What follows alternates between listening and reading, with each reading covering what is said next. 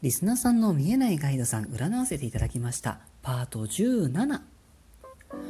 いつもお世話になっております。私、駅占い師、駅舎のティモがお送りしております、スーセイジャンクション、リスナーさん参加型企画第2弾、あなたの見えないガイドさん占いますのコーナーです。たくさんのエントリーを誠にありがとうございました。今回の企画はエントリーを締め切らせていただきました。前半10名様は先着順で、後半10名様は抽選で、全部で20名様、今回はお届けをさせていただきます。抽選でお名前を引けなかった皆様、本当に申し訳ございません。今後もリスナーさん参加型企画はいろいろと案がございまして、ぜひよろしければこのラジオトークですとか、概要欄からブログ、ツイッターなどなど覗いてみてくださいね。さて、このトークでお届けいたしますのは、抽選で17番目のエントリーとなりました、ラジオネームグッピーさんの守護霊さん、見えないガイドさんです。どのような存在で、どのような役割なのか、メッセージがあるとしたらどういうものかを占わせていただきました。さて、ガイドさんというのは通常ですね、複数いらっしゃるのかなと思っておりまして、今回占わせていただいた方はその中でも中心人物というのでしょうか。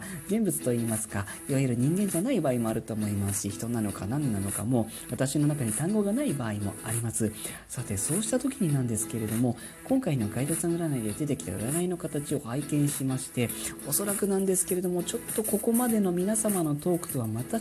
う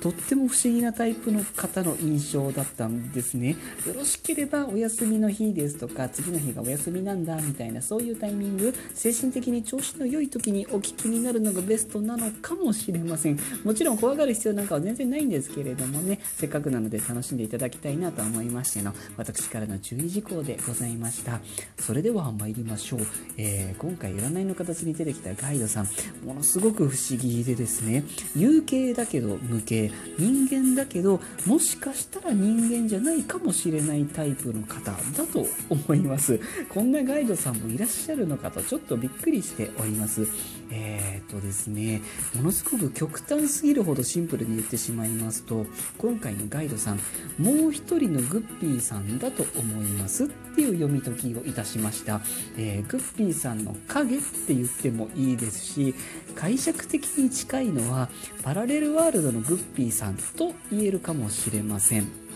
これがどういうことかっていうのをちょっと占い的に説明をさせていただきます。ちょっと難しかったらごめんなさい。えー、私の使うこの占いはですね、基本的に陰陽思想、陰と陽の思想っていうのが根本にあるんですね。この陰陽というのが実はめちゃくちゃ深くてですね、とても12分の1トークで収まるものじゃ本当はないんですけれども、本当にざっくりです。あの、いろんな捉え方があるんですけど、その中の一つの捉え方として、えー、順行、順番通りに行くって書いて順行。そして逆行ですね。陰は逆行陽は順行こういう捉え方考え方があるんですね。さてそうした時に私たちが日々体感している時間っていうものが一応あるということになってるんですけれどもこの時間っていうのは基本的に一方通行で決して戻ることがないんですね。つまりある意味での順番通りに永遠に続いてるものなんですね。なので先ほどの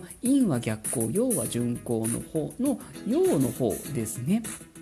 グッピーさんも私ももちろん他の皆様も陽の一方通行の流れの中にいるっていうふうに捉えることができるんですね。理論上です。でもその根元の根元根本の部分では陰陽なわけですからこの私たちの陽に対しての陰のあ本当にあくまでも理論上なんですけれども私たちからすると逆行しているように見える正反対のベクトルの時間の流れっていうのが存在するするはずなんですね。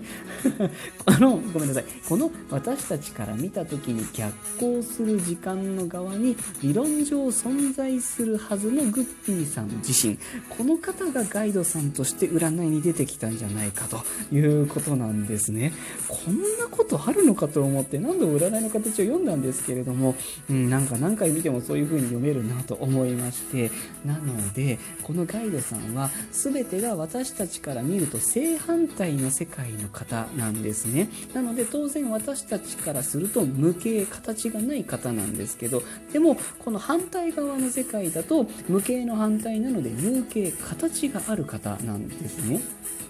れはもうちょっとスピリチュアルを飛び越えてサイエンスフィクションの世界なのではって感じにちょっとなっちゃってるんですけれどもなんかこの話ちょっと難しいなよくわかんないなみたいな場合はあのパラレルワールドの自分自身だと捉えていただいても良いと思います。非常に興味深い占いの形を見させていただきました。ありがとうございました。さてこの方のご担当ですね。ある意味グッピーさんの見えない影影の中でも見えない影なんですよね。見えない影見えない双子のようなものでグッピーさん自身のご健康ですとか精神面あと金運の根っこの部分この辺りのご担当のようなんですね。メッセージ的なことがきっとあったので今回占いの形に出てきたんだろうというふうに思うんですけれども、えー、そういうメッセージがですねとにかくグッピーさんに自分自身の原点をもう一度見つめ直してほしい。という形だったんですね、えーと、例えばですねどんなお花が咲くかっていうのはどんな種をどんな土に植えてどういうふうにどんなお水をあげたかっていうので決まると思うんですね。この種と土ここなんですね。種っていうのがグッピーさんの意識とか精神面です。で土っていうのがグッピーさんの物理的な体だと思います。でグッピーさんっていうのはどんな人どういう人でどんな人で何が好きで何ができてそしてこれからどうなりたいのか。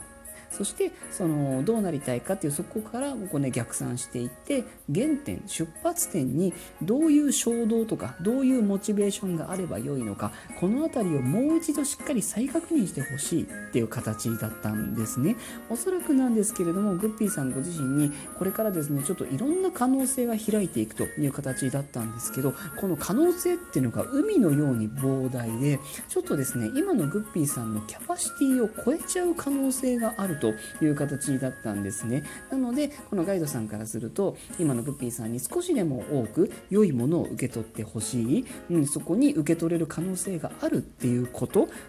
成長の余地があること。それに気づける自分自身でいてほしいんだっていうそういうメッセージがあってそれで足元をまずしっかり固めてほしいんだっていうふうに伝えたかったのではないかなと思いました。